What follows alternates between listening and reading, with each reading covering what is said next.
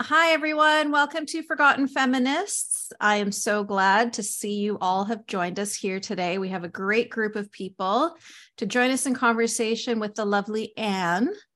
Um, Anne, as I have said in her bio, is a Palestinian American. Her mom is a convert to Islam, and her dad is obviously not. And she's here to tell us her story of growing up in the US. Um, a lot of people are surprised when they hear my story and they're like, what? That was in Canada? So, um, yep, surprise, surprise, Canada, America, France, Sweden, UK, Germany. Um, our stories are everywhere in the world. So, Anne, thank you so much for joining us here today. I'm happy to be here. Lovely, lovely to see you.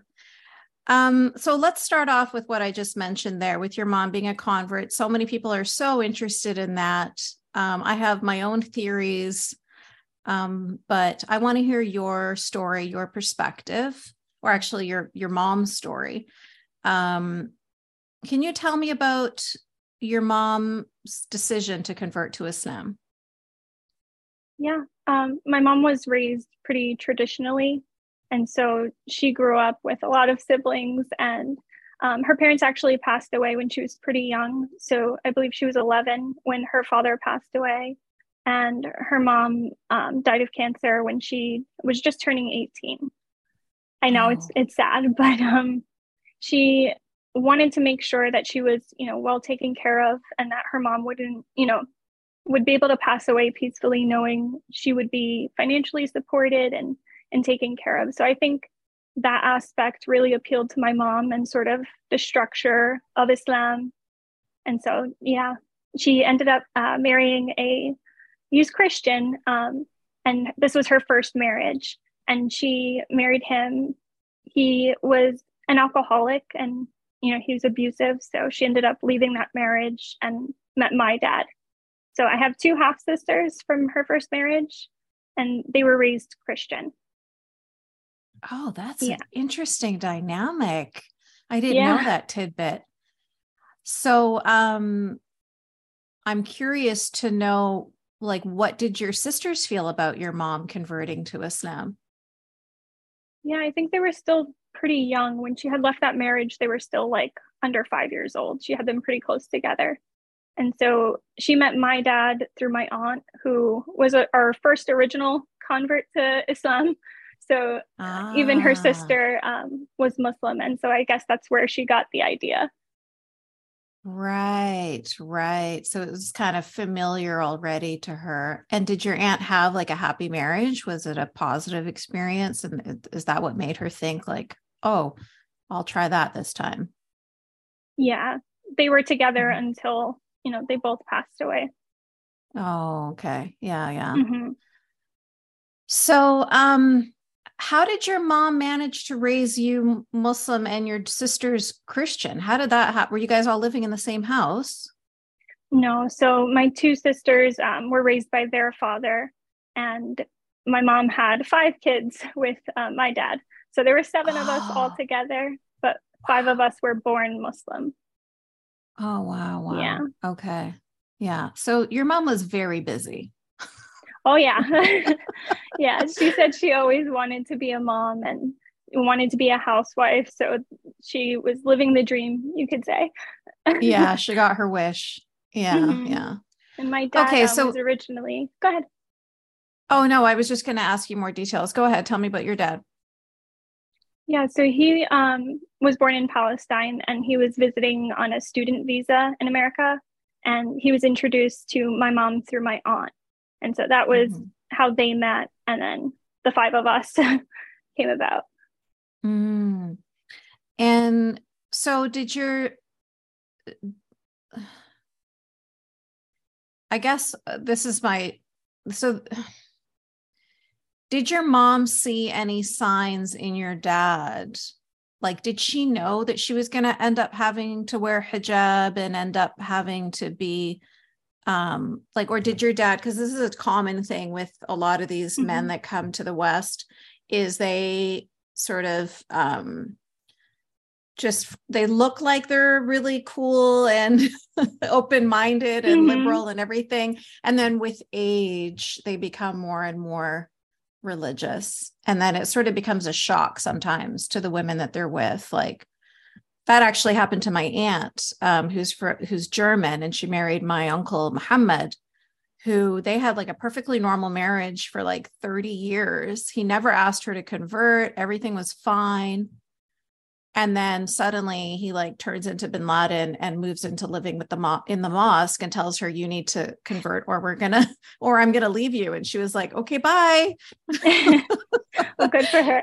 So yeah yeah she's awesome um yeah i don't think that was my often. mom's experience no, i think um yeah she was looking into islam you know before she met my dad and so that was an ongoing conversation between her and my aunt um, she didn't necessarily cover when she met my dad. It wasn't until um, my brother was born that she started to wear the hijab. And I think she really adopted Islam maybe more than my dad did. You know, she was mm. very determined to show her commitment to Islam. Yeah. That's why I call my mom a born again Muslim. Those the born agains are the ones that are trying to prove themselves, yeah. you know, like converts um, mm-hmm. almost overdo it sometimes because they have to overcompensate, you know, right. to prove their Muslimness. Yeah. That's a really good point. I think yeah. in the best example of that is um, I went to Islamic school for just kindergarten. And so I was five years old when 9 11 happened. And the school itself um, started to get, you know, like just the public standing outside the school. I don't want to call them protesters, but we were just we were being harassed in public. So on our way home from school, someone had threw like a, a brick into our car window. Like oh, you're kidding! what state do you live in? Uh, New Jersey. Oh. Yeah, so that happened, and there was a lot of like public um, backlash, and so we would be at traffic stops and you know, my mom would be fighting with the person in the next car. Um, we would get, you know, told to go back to our country that we didn't belong here, like being called terrorists, things like that. Um, but I remember me and my brothers and sisters in the the back seat of the car and the glass all over the floor, and you know, just oh. being very, very afraid of what was going on. And I think my mom really feared that scenario, and so she decided to withdraw us from school, and we ended up being homeschooled because of that. Oh, I see. That yeah. is horrific. That that is terrible. I can't even imagine sitting in the car and having a brick come through the window. Like that's a that's a real traumatic experience and I can yeah. understand your mom being terrified and feeling like she needs to to protect her children and and keep them at home. Um Yeah, my aunt actually sorry, she was um going to tell her to take off the hijab and she tried to convince my mom, you know, like it wasn't safe. You need to take it off. You need to do the same with the girls. And my mom wouldn't listen. And she was so determined, so indoctrinated into those beliefs that she was willing to, you know, risk the safety and go to the extremes of withdrawing us from the public, you know, homeschooling us, keeping us isolated in order to protect her, you know, commitment to the religion. That's how determined she was.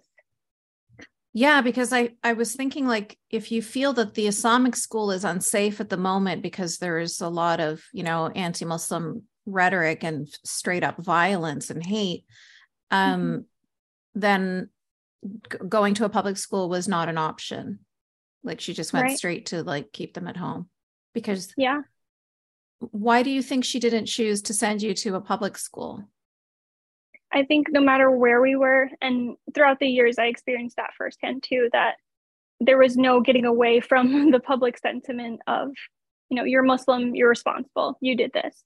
And so I think that and the need to control, you know, she wanted to have kids so badly. She here she had seven, and how was she going to keep them safe? Like, I guess her her first option was to keep them really close by, and so homeschooling was the idea. She knew another Muslim family that homeschooled. So I think it was very easy for her to transition. She wrote a letter to the Board of Education, and it, it was as simple as that. You know, the following week we were doing school at home. So you mentioned that your aunt was saying that um, you should take the hijab off the girls. You weren't wearing hijab in kindergarten, were you? Not full time, but the Islamic school, you had to wear hijab. Right. Even, you know, all grades had to wear it. Yeah. Yeah, that's true. That was the same in the Islamic schools that I taught in as well. Yeah. Yeah. They even had us like fasting during Ramadan in yeah. Islamic school. Yeah. Yeah. Yeah. Like the kid that brings their lunch is ostracized. The kid that whose parents right. care about them and is like, no, my child will eat. They're almost embarrassed to have food um, because it's like peer pressure, right? Yeah. Um, so tell me about homeschooling. I know this wasn't in our questions, but now I'm curious as an educator. Um, yeah. When you say she wrote a letter to the to the Ministry of Education and then just started homeschooling you, because I had a similar experience, Anne. I was I was sent to Islamic schools in the mosque where it was like zero regulation, no curriculum, absolute bullshit. Like the the the the edu- education was simply indoctrination. Um, so I'm wondering, was there a organized curriculum for you? Were you getting like like proper education or was what was the homeschooling experience like?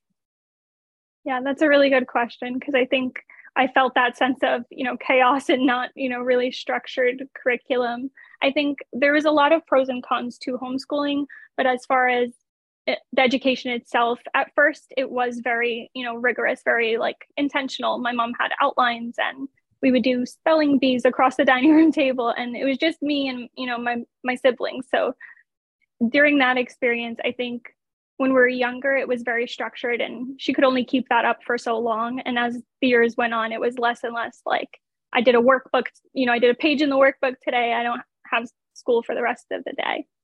But I was mm-hmm. also going to school, Islamic school. So the neighborhood or community I grew up in was Muslims, and we lived right next door to the mosque. So my backyard was adjacent to the mosque next door. And all my neighbors were Arab and Muslims too. They were all Palestinian. And so that's double fold of, you know, being educated at home being controlled at home and going to Arabic school and learning Islamic studies and the Quran right next door. So there was no getting away from that. And in that perspective, that was my world. You know, I didn't know that there was people different than me. So if everyone was doing that, you know, of course I wanted to wear the hijab because so yes. did my neighbors. So were all my friends wearing it. Yeah. Mm-hmm. That's all you knew. You were in this little bubble of Sharia in the middle of New Jersey. So yeah, I get that because I I had a it wasn't quite as drastic. We didn't have the mosque right in our backyard. um, but we were like because I was going to Islamic school, we were going to the mosque every day, like because um that's where the school was. And so, what were your Friday khutbas like? Like, what was the Islamic school? Well, you, well, I guess it wasn't school, but it was like Arabic and Islamic studies you did at school at at the mosque and then at home you did like your academic things um, mm-hmm.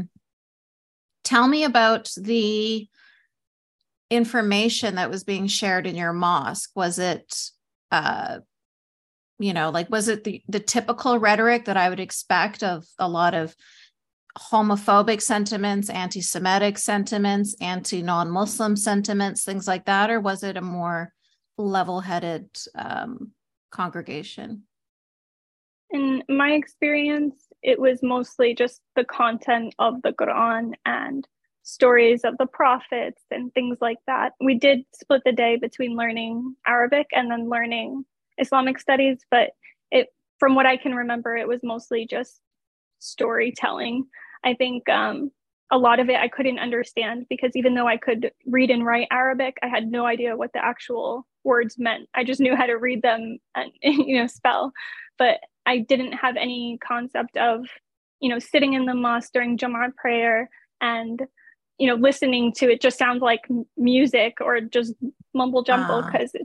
it's all in Arabic. They don't do any English translation. Of course, the mm-hmm. men and women are separated. And so there's also like the dichotomy of being an American and in Islamic school and not really fitting in there because you know everything was Americanía. Like that's all you mm. heard as soon mm. as you like walked in. So mm-hmm. it, it was hard to fit in there. And then when I eventually transitioned back into school. Hmm. Oh yeah. So you you really were stuck in between different worlds all times. Yeah. Um. Yeah, because even within the the, within the mosque and the all of that stuff, they would be constantly being like, "Who's this white girl?" Yeah. yeah. And then outside mm-hmm. of the mosque, they'd be like, "Who's this with the hijab on?" Right. So you're you're you look strange and different, no matter yeah. where you are. Yeah. Yeah, absolutely. That's that's tough. Yeah, and so that um, community, it also came with, you know, the whole reputation thing. So every household was either Palestinian or Muslim or both. And if I were to go anywhere without a male guardian, whether that was like walking to the store across the street, even like uh, playing in my backyard was a, a big deal for them to monitor. But the neighbors would encourage one another. So usually if I did, you know, try to go somewhere or if I wasn't with my brother, my dad would find out before I even got home. So there was this constant um, vigilance Policing. over. Yeah, absolutely. And that was all the girls in the community. Even just, you know, talking to my neighbor who was a male, I would be in trouble for. My dad would find out when he got home from work. So it was very, it was hard, you know, to grow up in those circumstances where everything you do is monitored and watched and you don't really have any sort of outside perspective to challenge those ideas. Mm-hmm.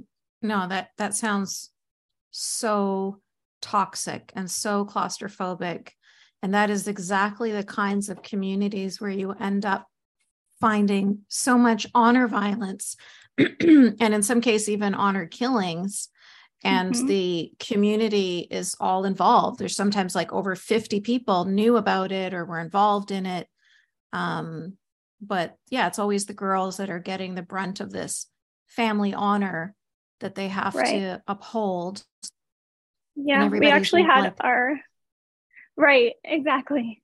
We had a, a plumber who had went to prison for honor an honor killing where he murdered his wife because she had cheated on him and she was muslim they were both muslim and yeah that was just a normal thing that our plumber was a murderer and that has to be like the most ironic and horrible story that i have from you know just people we knew in the community. And you know that was understood to be expected because she cheated on him. So my dad would say wow. there was nothing wrong with that. She shouldn't have cheated on him. That's what happens when women you know go outside the bounds of the religion. Wow. Mm-hmm. so they felt perfectly safe bringing a murderer into their home with their five children because it was a justified murder. So he's not a bad guy. Right. But God forbid I wore short sleeves and then I was yeah. a prostitute. yeah. Yeah. Oh my God. It doesn't sound at all too different from a story that I would hear from somebody who grew up in Pakistan or in Afghanistan or in Saudi Arabia or in Iraq. You know what I mean? Like these, this is the same, the same structures are in place the same policing is in place. The same mindsets are in place. The same defending of violence against women is in place. Like it's like it just was like a copy paste you know? People yeah. think oh it's america. People are free here. You know people could do what they want. If women are wearing hijab it's because they like it and it's empowering. You know nobody is willing to see the fact that it's it's the same thing and a lot of people, mm-hmm. I mean, obviously, our experiences being born and raised in the West are different than people, than a woman being born and raised in any of these countries that I mentioned, because we do have options that they don't have. But when right. we're children and when we're being raised in those patriarchal, misogynist, sexist, viciously toxic systems, it's parallel. It's almost exactly the same. In some cases, yeah. it's even worse one of my friends, actually, she's here today, um, Ines, was just sending me a message yesterday saying, in Canada, you're fighting some fights that we've already fought, at least socially, we've already won in Egypt. And in Canada, you guys are still, and in America, and in lots of Mhm. places in Europe, um, these are fights that people here still haven't even started. And I think it goes back to what we mentioned earlier of people being overzealous and over trying to prove their Muslimness. You know, like if I was in Egypt, people don't carry their Muslimness like a fucking banner on their forehead the way they do, you know. In but Mhm. growing up in Canada, that's what we were. It was just like Muslim, Muslim, Muslim, Muslim, Muslim. Like it was such a huge, it was, it was it. It's all we were. There was nothing else to our identity. There was no personality being developed. There was no thinking happening. There it was just all about Islam. But Mhm. um when you're in an Islamic country, you don't have to do that because you're already like 90% Muslim or even more. So there's nothing to, you don't have to prove yourself to anybody in the same way your mom Right. had to like prove her Muslimness or my mom had to prove her Muslimness, you know? Yeah. so in some ways so it was even worse that. for you. Yeah. Yeah, I think a lot of, you know, being in America, it, like you said, it's people don't assume that that happens because it's America. Those communities are often really strict and like you said sometimes more strict than things that are going on in other countries. But at the same time, they there's this constant threat that they're going to lose their Muslimness if you know they're not adhering so strictly to the to the religion Yeah, so there's that And- constant sense of otherness and exclusivity you know my dad would say your name's not jessica.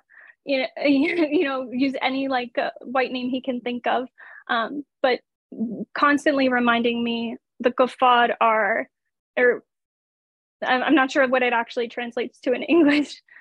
Infidels. um, yeah. yeah that they're never going to stop until you're just like them that you're not like them. You don't belong there. So constantly being told that i'm different and then you know trying to integrate into the school system and it was uh, a public school so i was the only hijabi in the entire Oh, School. girl. Me too. yeah That and was- so that was just the same thing but flipped hmm Yeah. So what age did you go to a um public school? I was, I want to say 13. I went Oh, just at the end. same as me. grade. Wow. Yeah. Yeah. yeah. Which is a tough time already, you know, Oh, yeah. 13. Um, but to walk into a school, fuck. I, the memory of that still just made my stomach turn. Like it's I know it's exactly tough. mean. Yeah. Mhm. Yeah. It was culture shock to say the least. Yeah. Here I am, you know, coming from this Muslim Arab community, and that's all I know. And seeing everyone else who looks nothing like me. And I was told like there were Muslims in the school, and that was not the case. And eighth graders are, they're awful. And Mhm. of course, they're going to be awful to someone who is so different from them. So I was constantly, you know, bullied the entire like first year or two while I was there. And they would like cover their ears and say, like, can you hear me? Because I was wearing the hijab. Like, it, it was awful. But that was my return to school. Oh my God. You had no reprieve. Yeah. you had this negative, toxic policing environment at home. And then you go to school and you're being ostracized and another, like being bullied and just another toxic environment. You just went from shit to shit. Yeah, exactly. I think it was then that like I realized, you know, what those limitations were. I had like an idea because my sisters were Christian and they were different from me and they didn't cover their hair. Um, But going to school was an entirely new experience because the amount of perspectives and you know like just different takes on everything outside the religion showed me gave me exposure to things that I didn't have within that community. And I held Mhm. on to that. I did, you know, I wanted to take off the hijab. I wanted to conform and I wanted to fit in. And that was the exact uh, sentiment my dad would speak on when he said, You're not like them and they're not going to stop Mhm. until you are. And I was given an ultimatum. I could either take off my hijab and um, be homeschooled, or I could, or I had to keep wearing it and stay in school. And they knew how much school meant to me. And because of that outside perspective, I really valued, they knew I wouldn't choose that. So I kept wearing the hijab. Yeah. Well, do you want to be imprisoned? Basically, like those are your choices. Yeah. yeah. Yeah. Because you know that you're homeschooling without hijab would also mean that if you ever tried to, they just wouldn't let you leave the house, probably. That's what it would come down to. Yeah. Right. And it's not like I could either with my American friends. I wasn't allowed to go to their houses. Even, you know, if they were Muslim or if they were Arab, I wasn't allowed to go anywhere without one of my brothers or even my older sister. So everything was very structured and trying to get out of that was very difficult. My God. See, my dad is Palestinian too, but he was not the same kind of Pal like not the same kind of Muslim as your dad or Ines's dad, who is here on the call. Um, her dad was a lot like yours, like just this I didn't even, because no one in my dad's family are strict like that. You know, I know that they exist, obviously. Um, but mm-hmm. In my mind, I always had this impression that like Palestinian people were a lot more chill than Egyptians because that was my experience with my Egyptian mm-hmm. family versus my Palestinian family.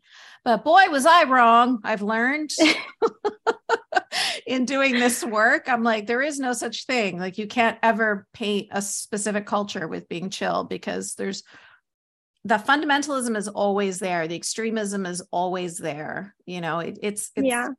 It just always comes back down to it. It's like dropping the marble in that thing, you know, like mm-hmm. always going to come straight down to the extremism in the end. That's always what's at the core of whatever Muslim majority country you're talking about. Yeah. Um, so I want to talk a little bit about your dad, if you don't mind.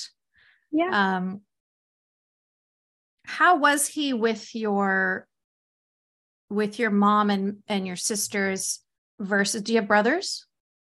I do, yeah. Yeah, versus with your brothers. Like how was he raising you guys? Was he I don't know. Was he aggressive with your mom? Was he just as strict with your brothers as he was with you and your sisters? Um, yeah, just tell me a little bit about him. Yeah. So my dad um, came from, like I said, he came from Palestine and met my mom, but he was raised when there was a lot of war happening or violence happening there. So I think he he came to America with the perspective that the world was unsafe. His dad died when he was two years old. You know, fighting and whatever uh, was happening there. So him and your mm-hmm. mom have that connection. Perfect. Right. They're both, yeah. you know, thinking the world's not safe. We need to protect our kids. We're going to raise them Muslim. And so that came with this manipulative and you know personality that is all about control. And I think if you take away the religion, if you take away the culture, at the end of the day, he's still a shitty person who just really yeah. wants to control and manipulate people. And Islam gave him a platform to do that. My mom yep. enabled that. She joined him right on the same perspective. Yeah, so he he wasn't physically aggressive with my mom. My mom, you know, embraced the religion. She embraced Islam. My sister, who I'm I'm very very close with, she actually went to Palestine with him and they stayed for about two months. He had some deeds to take care of. They have land there. So olive trees, when, probably. Yeah, but that's it. and so when they came back, um, he had this midlife crisis, I guess, and he insisted that we needed to move to Jordan. And we were all packed up, we were ready to go. And uh, this was during the recession, too. So I think he was just going a little crazy with five kids at home, you know, not leaving the school um, to school for eight hours a day. And he was looking for work. And so he needed something to change. And that's where we were all packed up ready to go and almost overnight it you know they decided we weren't going to do that we're going to put you guys in school so oh phew. that's how that went yeah and then as i got acclimated you know to that exposure of those outside perspectives i started to challenge things and i wanted to know why So the boys were allowed to go to the store. They didn't need anyone to accompany them. Why? And, mm-hmm. and the more I did that and the more I questioned, you know, why I had to follow rules or why everything worked against me because I was born with a vagina and they weren't, you know, yep. it, it was like that. So the sexism mm-hmm. and how my dad treated the boys, they were given, you know, this unlimited freedom to do whatever they wanted.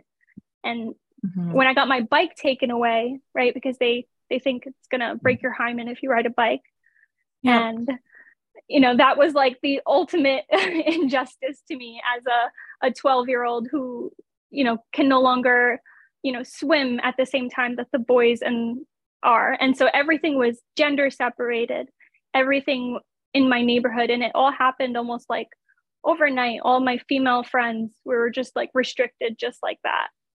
And so the boys got to do a lot more than than the girls. And if i challenged that my dad did become you know aggressive so he was physically abusive towards me because i challenged those ideas so if i wanted to go out you know and i got very bold at the end of it um, when I was in school, you know, I wanted to do these things. I wanted to go to prom. I wanted to participate in field trips. I wasn't allowed to mm-hmm. do any of that. And that made me angry. And so I would talk back. I was, you know, refusing to be silent about being treated really badly. And so that, you know, would make him violent. But he wasn't that way towards my mom. And he wasn't, he didn't have to be that way with the boys because what could they do wrong? They're boys. Mm-hmm. Mm-hmm. Yeah. Oh, that was um it was almost like listening to myself talk hearing you right now like i just i felt every single emotion that was i i feel for that little anne. Like i know you had that spark in you that spark that allowed you to survive and become the woman you are today. And they tried so hard to put that out you know? They didn't want you to be to think. They didn't want you to ask why. They just wanted you to just get in line shut your mouth put the hijab mm-hmm. on and do what you're told to do. Yep. And there's i i don't i just truly believe that within each one of us every single one of us girls being raised in those environments that spark is there. It's it has to be there. It's innate like it, it's just human. And mm-hmm. i think for some of us thankfully and really miraculously it's luck a lot of it and if not honestly for the just the flap of a butterfly's wing somewhere some of us that spark doesn't go out or when it's extinguished we're able to bring it back and we're able to keep pushing and keep fighting. But it is exhausting. It is so exhausting. And especially when you want your dad to be proud of you, you want your dad to love you, you want your mom to be proud of you. You know, like you want to make these people happy, you want the family life to be nice and calm. Right. But you can't because you're betraying yourself you're betraying your own happiness now honestly i it's almost like i can remember the moment my sister decided like that she was just going to extinguish who she is entirely and just conform submit as per the definition of the word islam. And she just lost herself entirely. And it was almost because she's my older sister and i saw that happen that to me it was this warning like don't do that. Don't let yourself go because that's going to be your future. So just hold on to that little bit of spark that's inside of you. Wow that's so that a, spark an that exact was parallel yeah mm-hmm. and and you kept fanning that little spark until it became a flame for two years tell us about that experience yeah, so I think that started very early on. I think as soon as I went to school and figured out that my whole life was a lie, um, and I started, you know, challenging those things. I think after being told the reasons I was being, you know, limited or restricted, everything that restricted me revolved around marriage. And so I wasn't allowed to do karate because, you know, why would I need to learn how to beat up my husband? What skill was that going to teach me? And I know, crazy. Things like that. Everything was about me being eligible for marriage. Everything. That's your only purpose in this world, Anne. Yeah. Your only purpose is to get married, obey your husband, make babies, and shut up. Exactly. That's the ideology. It mm-hmm. was, you know, from the time that I'm born, you know, they knew they had a daughter. That's all they needed to know to know that I was going to be raised, raised Muslim. I was going to marry an Arab Muslim man and I was going to have babies. That was it. So all the years in between being passed off to another man and you know being born that that's what it's about. So I I was really frustrated by that, you know, reputation being valued over me as a human being. And then arranged marriages kept coming up. So I was able mm-hmm. to keep that at bay because I was in school. So when my second or third cousins would call and ask for my hand in marriage over WhatsApp. Um, you know, I you know would say I'm I'm in school. I need to finish school before I can get married. And you know, my dad was starting to have meetings with potential men asking for my hand in marriage and things like that. And that really scared me. So yeah. I think I was annoyed that I couldn't be myself. I couldn't express myself. I couldn't think for myself or make my own decisions. And it was for what to to marry someone I barely knew. That wasn't it for me. So I think fighting against that and like you said, it was exhausting. And that really took a toll on me. My sister was already in the process of an arranged marriage. And I, like I said, I was really mm. close to her. So she was leaving and that kind of contributed to that sense of how am I going to get out of here? I'm graduating, you know, high school in a year. That was my excuse for not having to get married. And my sister's leaving, like, what's left for me here? Like, nothing could get worse than this. So, the more that I challenge those, you know, ideologies, the more the physical, mental, emotional abuse escalated between me and my dad to the point that you know, if I tried to leave, he would be standing in the door. If I, you know, called someone for help to come get me, he would snap my phone in half. And, you know, there was no escape. I could not leave the house. I couldn't walk to the store. So, really, that mental and physical isolation contributed to a depression that I fell into. And at that point, I had attempted suicide by overdosing and then I was institutionalized for about two weeks. And at that point, you know, my mom came to visit me. The compromise was I could take off my hijab. That was the only thing that came out of that entire experience. But my mom came to visit me with my sister, and she told me that it was so shameful for her to look at me because I was not wearing a hijab. So she wouldn't look at me she wouldn't talk to me. And, you know, here I am at the lowest point in my life. And again, the religion, my reputation is being put before me as a person, me as her daughter. And that's the way it was always going to be.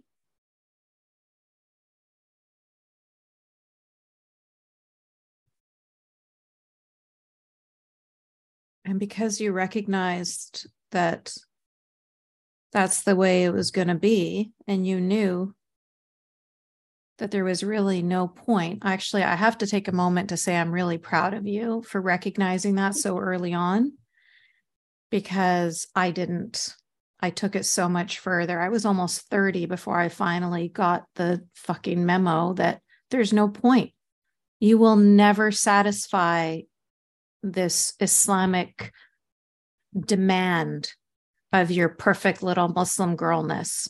Doesn't matter what you do. Marry who they tell mm-hmm. you to marry. Let him rape you. Let him beat you. Let him put a niqab on you.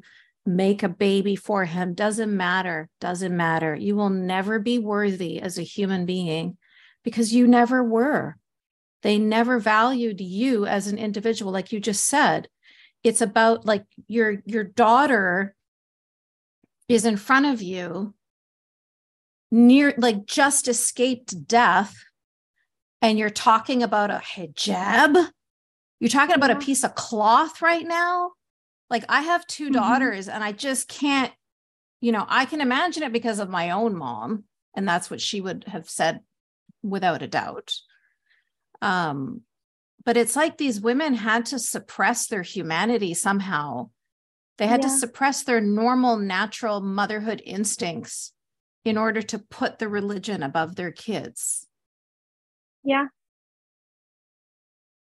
and so you recognized at this age um, you're about 17 at this point 16 yeah. 17 and mm-hmm. you so you recognize you're at the darkest point in your life and you realize there's no way I'm going to get out of here alive.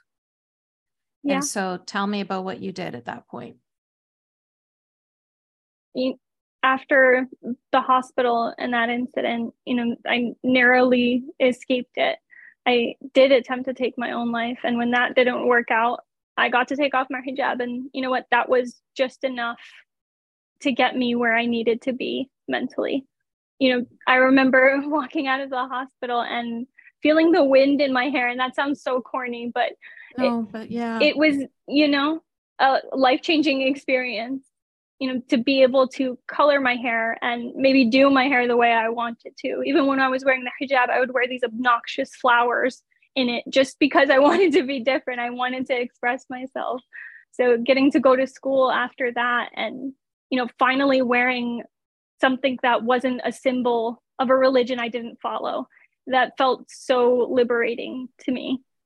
It, it really reminded me of your story and I, I resonated with a, a lot of that you know that moment that you left your hijab in the back seat of the car and you know your mom still got in the car and you know it meant a lot to hear that from someone because for so long I didn't know that there were other people in the world, you know, that had an experience like mine. And I felt selfish, you know, for being an American and choosing to leave the religion and all of that. So I- I'm glad I found an experience that resonated and that there is a community out there of ex-Muslims like that exists. mm-hmm. That that is in that is a by design that emotional blackmail to make you feel guilty to make you feel selfish because that is that is because you were taught that your life doesn't belong to you you're not entitled right. to your happiness you're not entitled to your autonomy you're not even entitled to decide what to put on your own body like to even get that little bit of freedom the reason why it made such a big difference is because it was your first taste of autonomy. It was your first taste of becoming Anne. That was your first step into finally becoming a human being. Before that, you were just a thing, you were a commodity. And because you were a thing and a commodity, that's why you would be, you would feel that you were being selfish to think of yourself as an individual, right? Because that's what they taught yeah. you. But now you recognize that that's called self love. That's not called selfish. Like you are entitled to happiness, you are entitled to autonomy, but they just work so hard to make you think that you're not and to make you yeah. think that your purpose is to uphold the family honor and bullshit like that, mm-hmm. not to be a person, not to be an individual, but to constantly just be like attached to your dad taking care of that family honor or to your husband and that family honor and you were just about to get switched you know like the the ownership papers were just about to get yeah. passed over to your new owner mm-hmm. so you really were in a, in a life or death situation obviously literally as well as yeah. as um, figuratively on the horizon um and so you got yourself out I did. And I, I built myself up from there. So as soon as I got out of the hospital, that experience with my mom made me understand that there was nothing that I was going to be able to do to change her mind. And it wasn't worth it. And I didn't have to. The best thing I could do for myself in that situation was to take myself out of the equation. I didn't have to be part of it. And I didn't have to change their mind. You know, I can I can choose myself and I can get out of here. And I was very confident that I was going to make that happen no matter what it took.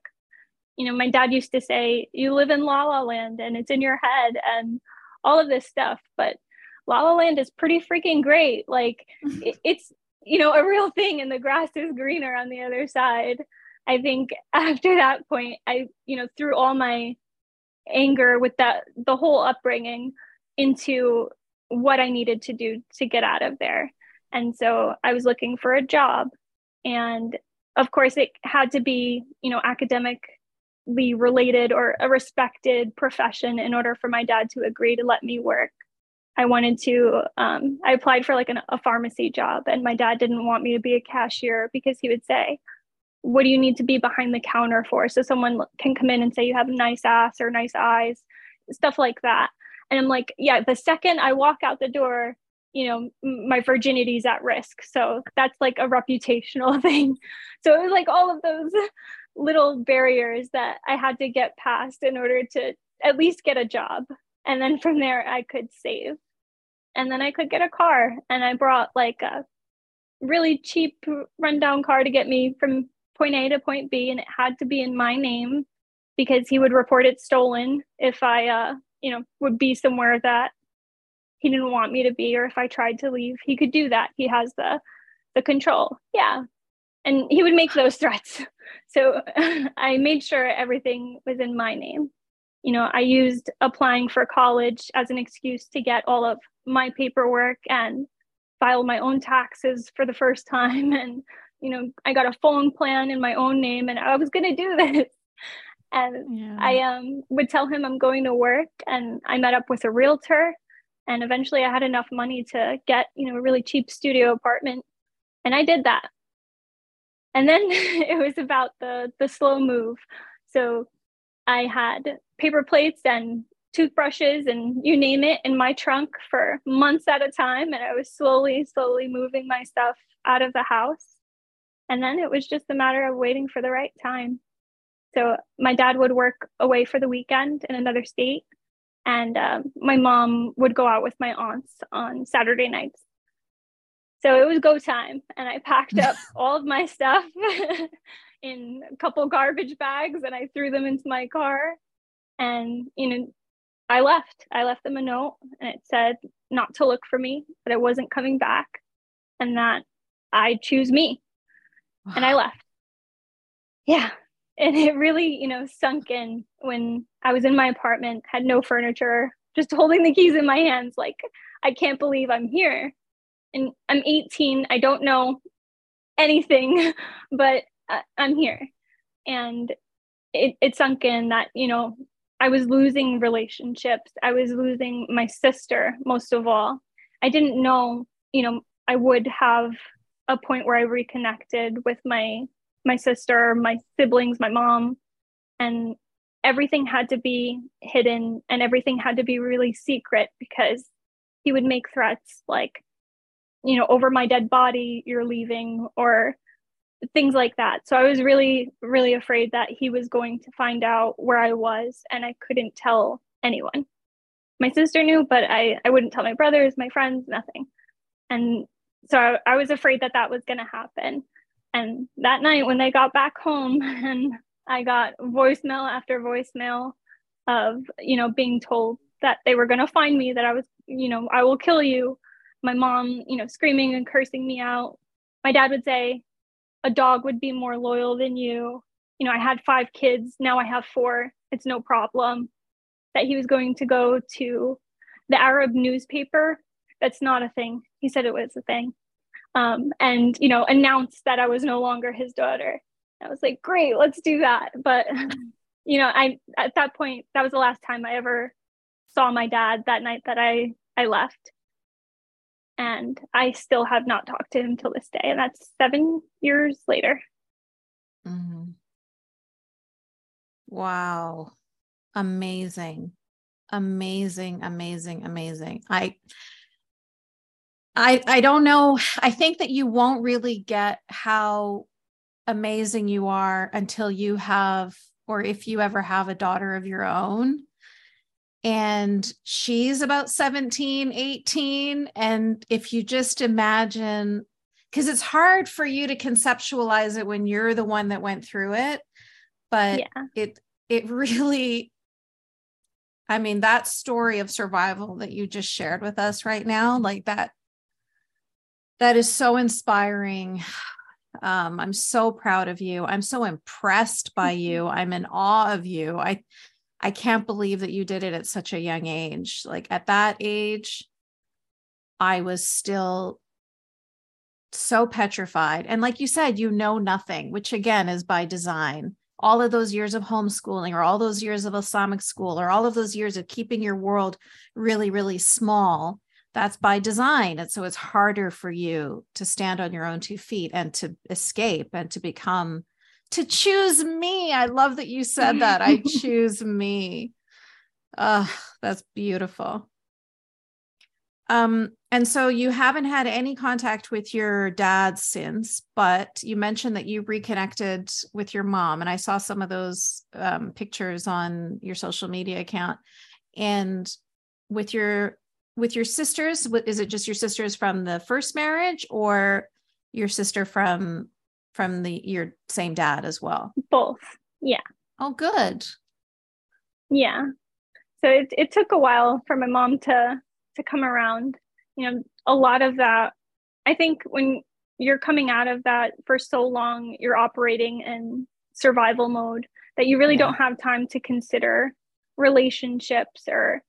Losses. Mm-hmm. Everything went into, you know, how am I going to put myself through school. I, I went full time at work and, you know, taking classes. I I was nervous about going grocery shopping and what food was was I going to stock my new apartment with and getting furniture. So it was a lot of growth in a really short period of time, but I was starting to get the hang of learning how to take care of myself and you know doing the things that I felt I couldn't do in that house or you know, just being myself in a way that I wasn't allowed to living with them. And so after about a year of that, um, my mom had reached out and pretty much had a change of heart and we reconnected and we have a good relationship now. We're still very distant, you know, physically and, you know, we talk here and there, but she's come to accept more and more, you know, my life being different in the same way that I understood she wasn't going to change her mind about Islam. So I think it did eventually sink in, you know, everything she witnessed growing up and refused to intervene when it came to my dad and complied in all mm-hmm. those ways. I think, you know, she took um she took that and wanted to re you know, she wanted to change our relationship and we did. And so we're on good terms now. That's amazing. I mean, it's amazing, first and foremost, for a mom to accept that she failed in protecting her daughter and to take responsibility for that. Just any mom. Um, yeah. But for a for a Muslim mother to reach out and to still want to have a relationship with her daughter, even though she knows that her daughter wants nothing to do with the religion that she holds that your mom holds so dear is huge. I mean, the bar is low. so yeah. like you mentioned, you know, most most parents want to kill their kid for for this crime, you know. Mm-hmm. So for there to be a mom who's willing to say, you know, lekum dinukum waliyadin, which is what they're supposed to do, but they freaking never do because they mm-hmm. also at the same that that means you guys for those of you who um, don't speak arabic that means you have your religion and I have mine, um, which is taught alongside of if you leave Islam, you have three days to repent or you'll be executed. So there's a bit of a contradiction there. Um, but anyway, your mom was really embraced that and said, you know what, you're my daughter and I love you. And it only took her a year. That's pretty impressive. Um, it's been almost 20 years and my mom still wants me dead. So I think it's great that your mom has allowed her humanity to override her indoctrination. Yeah. I, I think it's sunk in that my mom is getting older. My sister had, you know, gotten married and she has a kid now and she was alone with the boys and my dad. And so I think that is what made uh, her ah. want to, you know, reconnect. Yeah. Oh, that'll do it. I'm I'm okay with that. As long as, you know, we yeah. can coexist peacefully, I'm okay with that. Yeah, that's all we ever wanted is just to yeah. coexist peacefully. Beautiful. Thank you. Thank you so much, Anne. I had a question here that I was going to ask you only because a lot of people ask me this, and um, I think I already know the answer, but people who are sort of in that precarious point that you were in, where it's like, if I do this, not only is it going to be so difficult as far as you described, like the logistics, you know, renting a place, knowing what food to buy, you know, understanding the basics of how to be an adult all by yourself without anybody to guide you through all of those things. That's one set of problems. But then there's also the emotional side of things, right? The guilt, the losing connection with your family, the knowing that your parents hate you and that your dad just threatened to kill you, and all of that emotional mm-hmm. stuff as well. Um, and so a lot of people are at that precipice and they feel like it's that mountain is just too i can't uh, forget it. It's too much. Now obviously you decided to do it. You climbed that mountain step by step and you made it to the top. And my question to you now was is was it all worth it? Was everything that you went through worth it so that you could have your freedom and happiness today? 100% it was yeah. I think you don't really know what you're capable of until it's your only choice. And I think if I was already at, you know, such a low point in my life where I was considering, you know, to just to opt out, what was the harm in trying to get free? You know, I had to at least try. And my try was good enough. And I think, you know, if you have any inkling of hope or determination to get yourself out of that situation, it is possible. It's not la la land and it can be a reality. You know, you're more capable than than you think when it comes down to it. It might seem impossible, but if you're angry enough and you know, if you're desperate enough, I think life finds a way. Beautiful. Thank you. Thank you for sharing that because a lot of people who watch these forgotten feminists are feeling that way, are feeling like, is it going to be worth it? Can I do this? Um, am I yeah. going to regret it? But I agree with you completely. If I would, I would do it all over again. I would go back in time and do it all over again without a shadow of a doubt. Oh my goodness, Anne, you have a huge group here today. Um, so uh, the there's like 35 messages in the chat, which I haven't read because I've been too busy listening to you. Um, but I'm just reading the last one from Aaliyah, who says, I just had a good cry while hearing Anne. Aww. Aaliyah is my very first forgotten feminist. She's the woman who inspired this whole thing. Um, so yeah, Aaliyah, do you want to unmute yourself and and um, say something to Anne?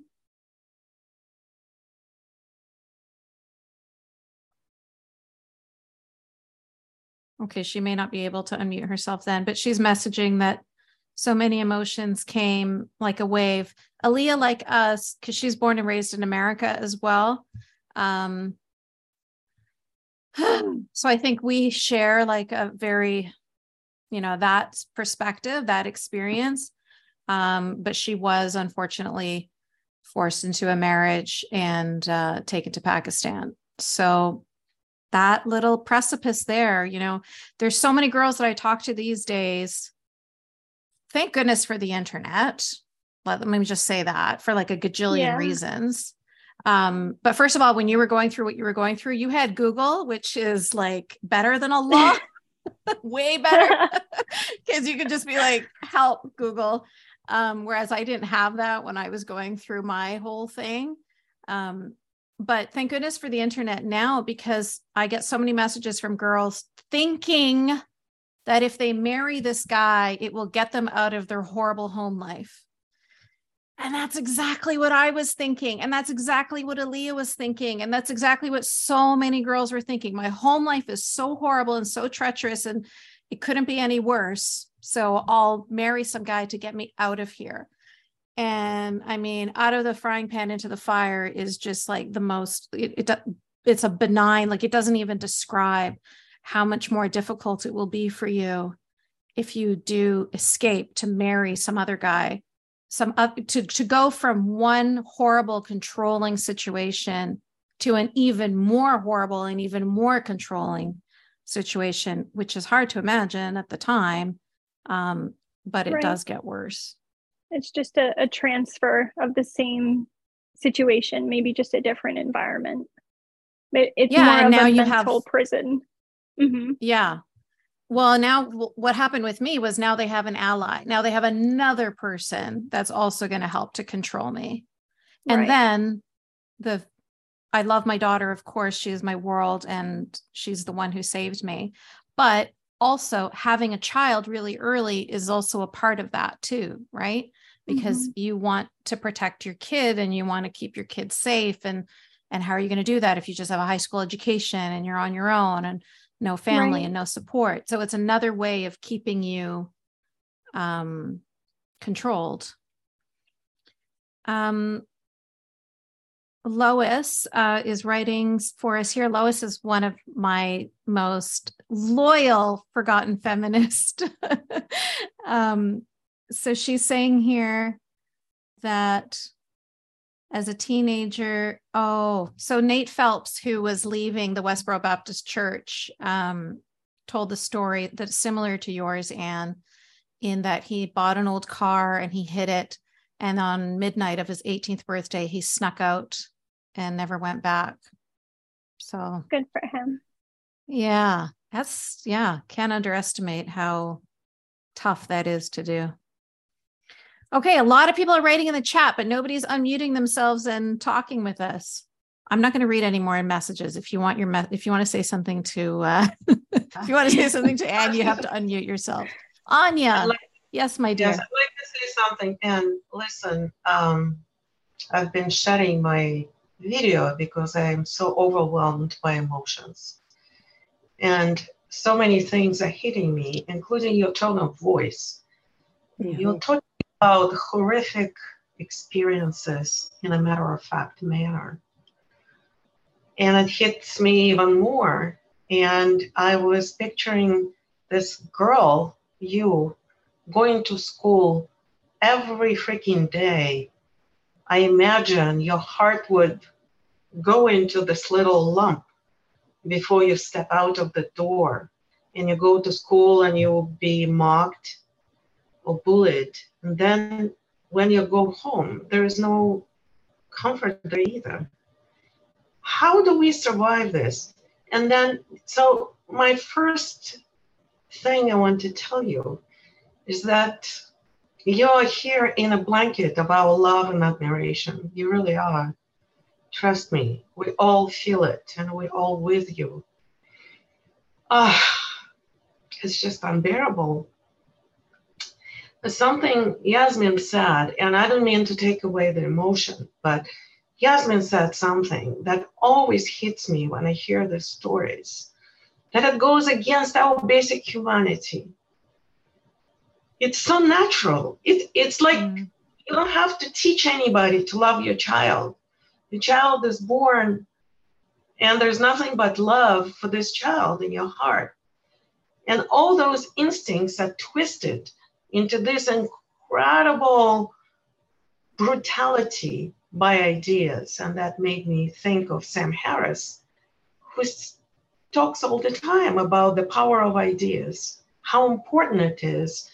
Yasmin, what you do to fight those ideas that twist our basic humanity into the nuts so that mother would be driven to do what she did and in your case or father to do what he did in your case. But what a glorious hymn to humanity you are. Thank, Thank you. you so much. So beautifully said, Anya. Thank you for sharing that. Anya and I, both of us, it was our daughter who saved, like having a little girl and wanting to protect her and wanting her to be happy and safe is what was the catalyst for us to get ourselves out of the situation. So I think for um for us it's extra difficult to understand um, a mother who chooses some ideology above her baby girl. I can imagine. But you guys are are really strong women for putting your daughters first. And I think it's it feels very vindicating to be the adult now that I needed for that kid then. Yes.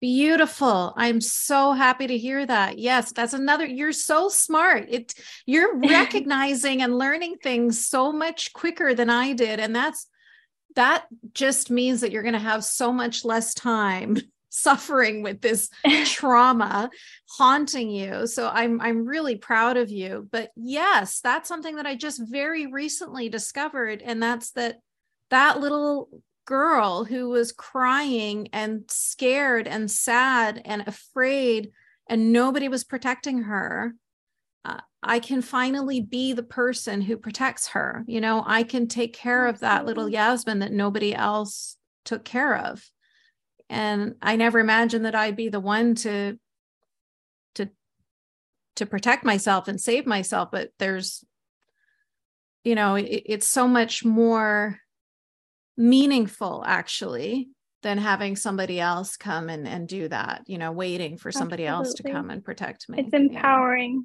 yeah. to know that it doesn't matter if anyone else is coming to help you or not you're going to be the you one to get it. yourself out of that absolutely yeah I'm going to find you and hug you, Anne. Aaliyah. Can I unmute myself? Hi. Hello. Hi. Can you Can you guys hear me? Yes. Yeah. okay, good. Um, I was still sitting with all of my emotions when you had called on me, and I still am. But um, I just wanted to say that I'm so proud of you and for um, coming here and for sharing your uh, story. You are truly inspiring. And you know, just just the other day, um, there there's somebody from from London, a moderate, very liberal Muslim man who who, who felt very threatened by my voice. A girl who's sitting here in the United States, just on Spaces. And this is not the first time. You know, last year he also warned me keep my mouth shut for the past two, three days, he's also been warning me, going around in spaces, you know, following me, and then telling everybody, look at her, look at her, this Aaliyah, she needs to keep her mouth shut.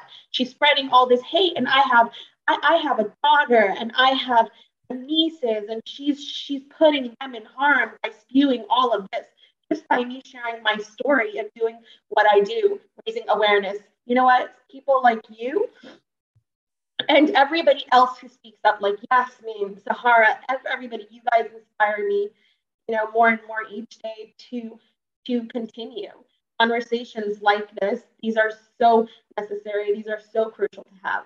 Um, nobody is going to stop us from speaking up. Thank you. Thank you so much for sharing that. You know, I I questioned whether or not I I wanted to you know speak about my story and things like that. So that's really reassuring to me and i'm so glad that you're here and you got something out of it and you're refusing silence and you're speaking out. I think there's something powerful in storytelling and being vulnerable and authentic and the fact that you're a woman and you can be all of those things despite everything working against you it says something Yes, and thank you, Yasmin, for um for bringing her and for for, for this whole series. Um, it's also uh, therapeutic too, you know, uh, to be able to be in a space with uh, with others and um, and kind of bond. Um, I, I know it sounds a little bit like okay, we're like bonding through our trauma, but yes, you, uh, you know, um, we're we're all here to support one another. So Yeah, absolutely. We're bonding through our through our survival and our empowerment after our trauma and supporting each other in moving forward and moving, you know, upwards and onwards. And um, I'm going to echo everything that Anne said to you. And you are an incredible spirit, Aaliyah. You are, again, you're the one who inspired all of these conversations. And this person who is harassing you and stalking you right now, they can't stand it. Women are supposed to be neither seen nor heard. We're not supposed to have an opinion. We're not supposed to have a voice. We're not even supposed to have a face. And so when you are an empowered woman speaking your voice, telling your story, sharing your perspective, they can't handle it. They cannot handle not having control over women.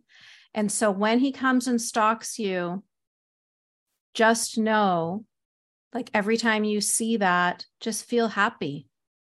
Feel glad that you are pissing him off so much, that you are enraging him so much, and his masculinity is being diminished so much because you are a woman and you are speaking your mind.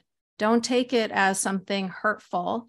Take it as something empowering. Like, yes, motherfucker, I am speaking up. Right? Like, don't let it, don't let it hurt you.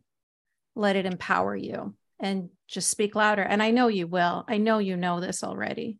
And I love you and I'm proud of you. And I'm so sorry that you're going through this, but this too shall pass. This is what they do.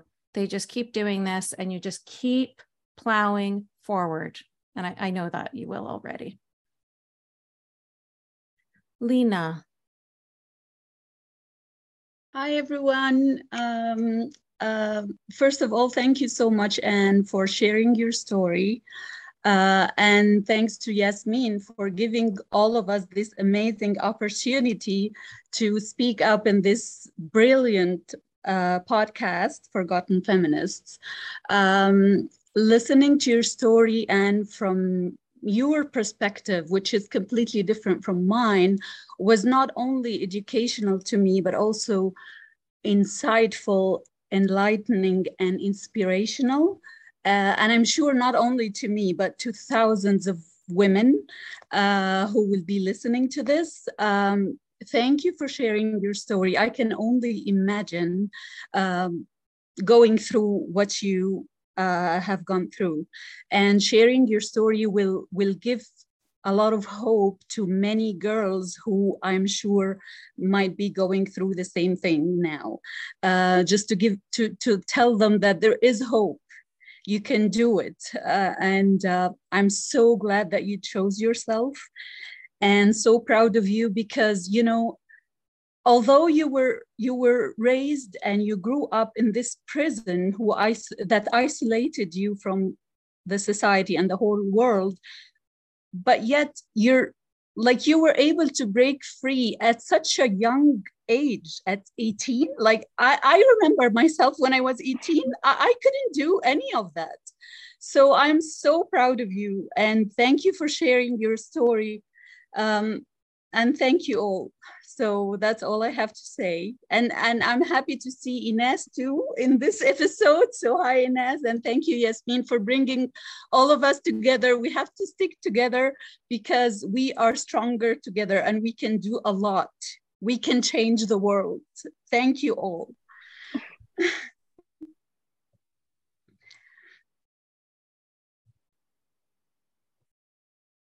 Go ahead, Anne. Yeah, I was just gonna say that that was so well said. We can definitely change the world. We can light it on fire if we wanted to. Thank you, Lena.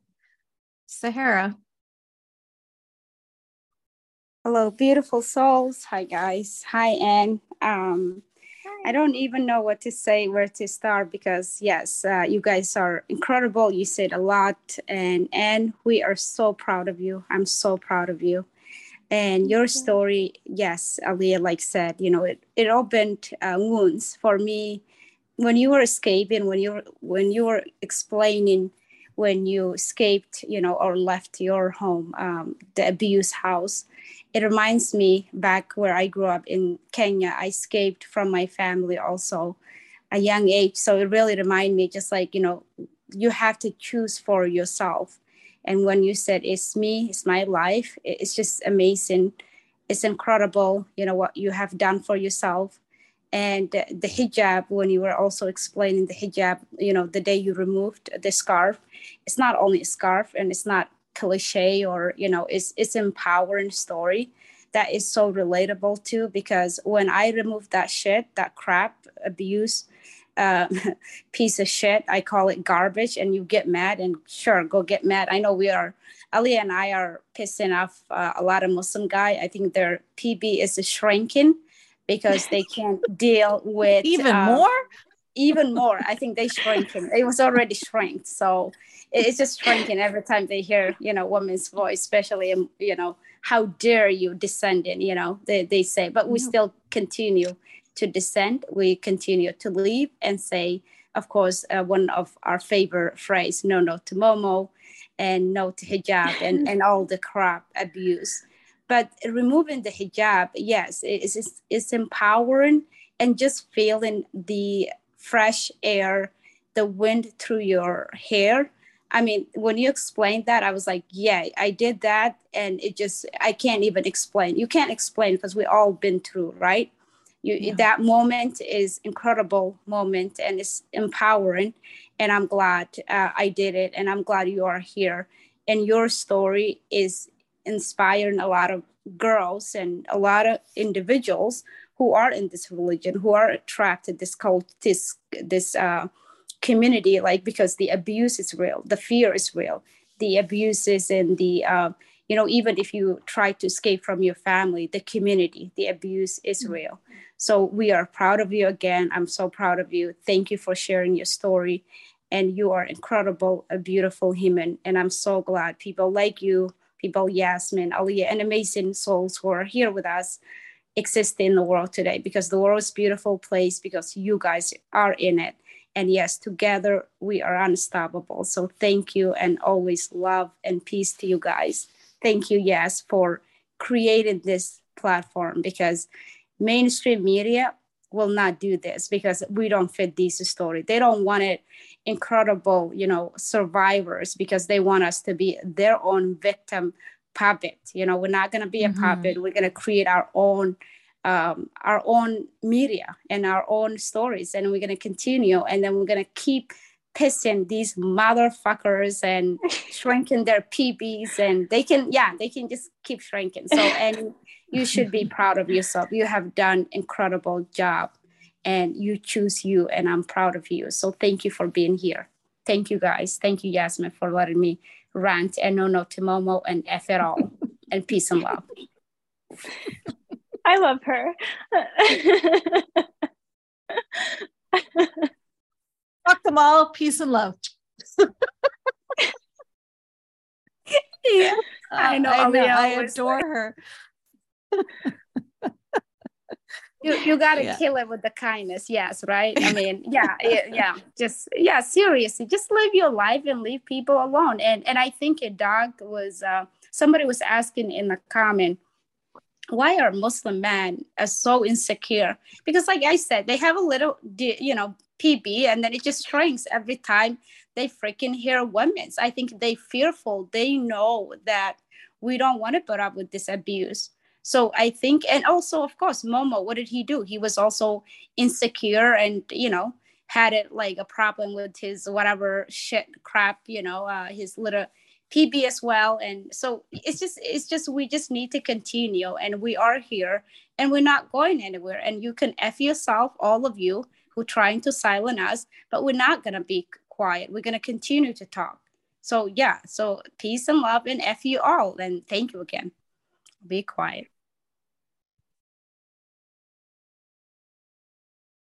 Yes, I completely agree with you, Sahara. And I I get that I'm exactly the same way. Everything is peace and love until you cross my boundary and then you can go fuck yourself. Like you that's how it has to be. You have to have your boundaries and those boundaries have to be firm because that's how you protect your peace and love. That's how you protect your um this world that we have risked our lives to create for ourselves. We're not going to let anything um disrupt that balance or or anything threaten that ever again. Leah Yeah, i mean sorry really well lois. said. thank you anne. Thank you. And there's no way I can describe. I am in total awe of you and your strength and your courage. I just, uh, I, I can't, I can't explain it. There, there's one thing that I keep wondering, and it's you have a sister that was that stayed and was faithful. Yasmin, you had a sister I have an older sister who's a devout, I mean, talk about devout Christian. Mm. And even my doctor, who's an atheist, has an older sister who's a doctor, but a devout Catholic. You don't understand what's the difference? What gives some of us the determination and the, well, for you guys, the courage to get out? And our sisters are meek and mild and just don't. I, I just, I, I wish there was an explanation. And I also wonder, is there any way to reach them? Mm. I think that maybe seeing, like Yasmin said, seeing your older sister comply, someone you love become complicit, seeing that example so close and knowing I want my life to be nothing like that and choosing the opposite. I don't want to say it's a self sacrificing sort of thing because, you know, maybe that just resonates with them in a different way than it does with us. But maybe without that, we wouldn't know what we wanted for ourselves Mm. and that we wanted something different. And I think there Mhm. there is a way to reach them, you know, maybe in your own way or, you know, everyone comes from a different perspective, Yeah. but the bond I have with my sister is very close and I don't think religion has anything to do with with that. And I hope that you can reach your sister someday in a way that comes from a place of sisterly love instead of, Mhm. you know, Yeah. the binds of the religion. Thank you.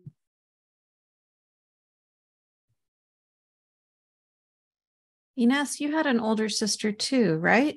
Who do, do you have a parallel story? I see you nodding and I'm I think I have a memory of you telling me that. First of all, hello to everybody. And um, uh, Anne, yeah, I was touched for sure, like anyone, uh, all of us.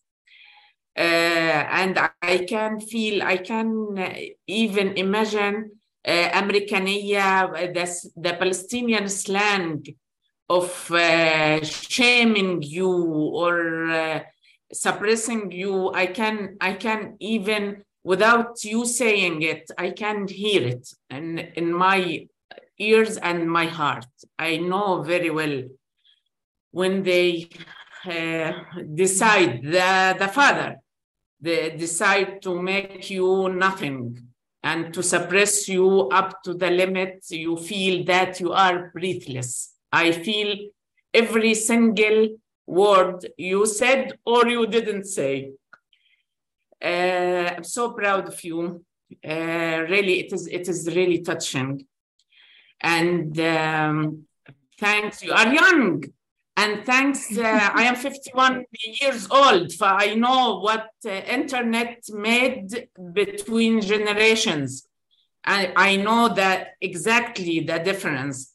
And uh, also, I I know that nobody now there is no excuse to anyone not to understand what is the real religion, Islam or other religions. Um, what really, when you are you have an ideology, how it can kill you and it can affect all your life aspects I know very well, uh, Anya. Thank you because you mentioned the, the movie Orthodox, Unorthodox. Mm. That's worth seeing. Um, uh, yes, I have um, elder sister, and um, but um, there is nothing. Yani, the, we have a very good relationship. Thank God. Mhm. Um, she was always, always. I feel her. She felt me many a times. Maybe she's not outspoken um, uh, like me, but uh, she also suffered a lot, a lot, a lot of uh, yani, uh, from my father and uh, the way he dealt with her and uh, he shamed her. This is something I cannot forget, and I Mhm. cannot forgive him for this specific. I saw my, um, uh, she was the eldest, and um, she, um, uh, I believe in the eldest uh, uh, son or daughter, or uh, in, because they they face it all, all the bad things of the both uh, parents. Thus, the eldest will take it all. Um, and um, I always felt that he was he wasn't unfair with her. Um, in many shaming her for for many things and like that.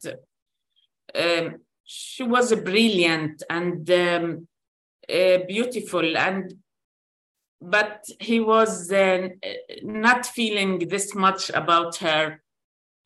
Um, uh, he suppressed her a lot and suppressed the the the um, because my father is really dictator and the narcissist.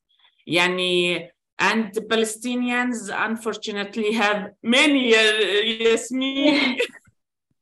Yeah, I know that now. you will not believe the number. I am sure Anna can understand this because she was in the society. Uh, you said all Palestinians uh, around you and like that. أيوة. And this ah, and this is specific thing of Palestinians, Jordanians, the uh, Syrians when they are uh, religious and like that. Uh, I can say Lebanese also when they are uh, really strict because uh, um, طائفية يعني ايه يا لينا طائفية um, ل- لازم أعرف uh, because in Lebanon also many many sects and uh, uh, f- uh, from uh, the same religion has many sects and like that ف, ف it is r- really bad and always always always the ladies will pay this pay all the price Mhm. only ladies يعني Nazreen is answering us in the chat. She said it means sectarianism. yes yes So. Sunni, Shia. Yes. Uh, thank you. Uh, I'm so proud of you and uh, and every every one of you here. And thank you, Yasmin. And thank you because you keep us uh, gathering and uh, feeling each other and uh, hearing the stories from many, many, many around the world. So we we know that's Mhm. this something we have to fight because yani yesterday also on Facebook and and I um, one of um, um, friends on Facebook he said that uh, taking off hijab and hijab and how the ladies wear it is not that uh, very important to Egyptian ladies. But I told him, I told him, who are you up. to talk what's important? And uh, she, it is important for her. No uterus, no opinion. Mhm, no mhm. uterus, no opinion. Really? Yeah. Yeah. What is this? Uh, uh, it is very important. I told him and I made him understand. Hijab is as a symbol, and see now Iranians uh, ladies what they are doing and chapeau, chapeau, chapeau. This will bring freedom to all of us. Yeah. Uh, we will remember this. Few years from now, we will remember this. Yeah. Um, and he said, hijab is a symbol of suppression, of fellowship, that you are not fully human being. You are nothing without male guardian. You have to follow him, and he will tell you why Egyptian ladies, this hijab made their life disaster. They made them after the uh, الحرب, the war of um, 67, I think 67, and I think what this is what you and talk about uh, this war. When but, uh, uh, this Arabic armies lost the war in um, 1967, uh, those Salafis and uh, Ikhwan Muslimin started to say that we lost the war because of what women are wearing. This is what I want you to understand, and it was the brainwashing of that uh, our ladies wearing what they want and we are the, uh, they wear uh, mini skirts and like that and uh, uh, sleeveless uh, dresses. This was in egypt. And they shamed women for what they wear and made them not because the, uh, they cannot blame uh, the, the, the fighters the men yeah right? the, the ladies what they are wearing and like that. It was something silly and stupid. And see how made egyptian ladies in such a position. Egyptians weren't like that. We are among of this arabic speaking uh, societies Egyptians weren't like that. We do not deserve to be in such situation. But when they allow this Islamic people to flow over all over Egypt, all over the media, and they made them brainwash everybody. The ladies became the situation of the ladies. All of them wore hijab, including my mother. My mother, she was against it.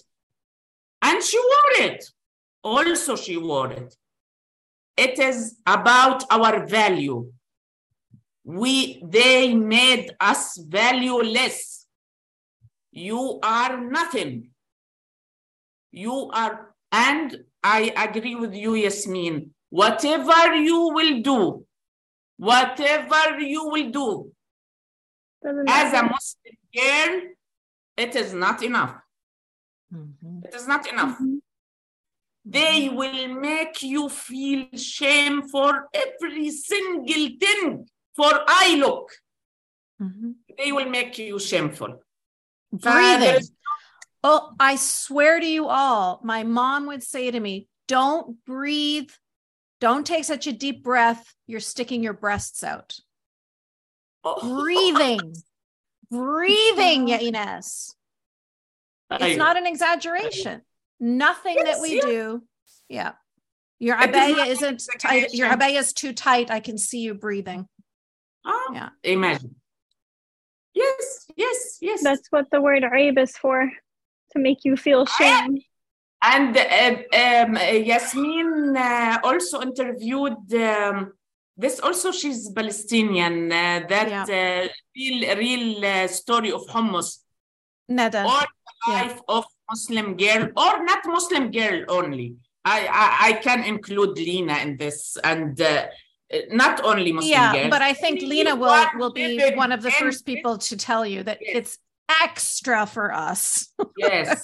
There's In a spectrum. Muslim I mean, it was majority the same for society. Lois as well, uh, being a fundamentalist Christian. She had a lot of these messages as well, but it's a spectrum. Yeah. Yes. that's yes very true. it is it is something يعني you will never be enough you will never uh, fuck, يعني really fuck them all because you يعني even the love coming from this uh, I I don't want it Eh, yani, yeah, uh, thank you. Be away, stay away. I don't want to be loved by somebody like you, really. But that's what I think we all feel about this. And um, really, I'm so happy and proud of you. And uh, I'm so happy that you are such a young girl You Yeah. are in the age of, uh, يعني if I got uh, married very early, uh, my daughter will be in your age. Uh, يعني so happy to see Thank you. you. Yes, Thank you, Yasmin. You are you are making me actually. I mean, you have extra. Um, uh, you, you know how much I love you, and Oh. um, Oh, Yes, يعني this you made me know Lina and Lois and uh, Aaliyah and Sahara. I love Sahara. Anya, everybody here. يعني thank you Lina. Thank you. We, we thank are family. You. We are we are haram infidel family, best family ever, guys. You're amazing. yes. Thank you very much. Thank you, and thank you. Mo- most you can uh, say that we all here uh, love you and respect you so so so much. You, it was miraculous. حقيقي. What you did, it Mhm. was معجزة. معجزة Mhm. بكل Thank you. المقاييس. يعني. Yeah. Thank you. Thank you. well, we had a, a a large amount. We had 16 people join us today, and I want to make sure that everybody has had a chance to share their thoughts or ask their questions to Anne before I wrap up. We're good. Excellent. Okay, Anne, I want to give you the last word. So before I let you go today, um, are there any last final words that you want to say to us? Any advice that you want to share? You've already shared so many meaningful things and so much good advice. And I already know the clips that I'm going to take from this to share on social media. That, that you had one inspiring piece there that brought tears to my eyes. Um, but just want to make sure that uh, that you have said everything that you need to say and shared everything that you want to share. And if there's any lasting words that you want to leave us with, please, the floor is yours. Thank you. I think um, more than anything, I, I recognize I'm fortunate to be, you know, in the position that I'm in, to have left, to have left when I did. And I really appreciate having an opportunity for the first time and I think my entire life that I've ever spoken about everything I've talked about today. And I for me, education time and time again had proved to be the source of my liberation. And I think whether it's getting you out of an arranged marriage or you know just expanding your capacity of understanding, it's important. And there's it, it's limitless. You're capable of anything. And I think for anyone going through a similar thing, I want them to know that just because someone else doesn't value their life doesn't mean you should. You shouldn't. Mm-hmm. Ah, beautiful. Thank you so much, Anne. That was beautiful. I'm so grateful to you. I love you. I'm so happy that I found you.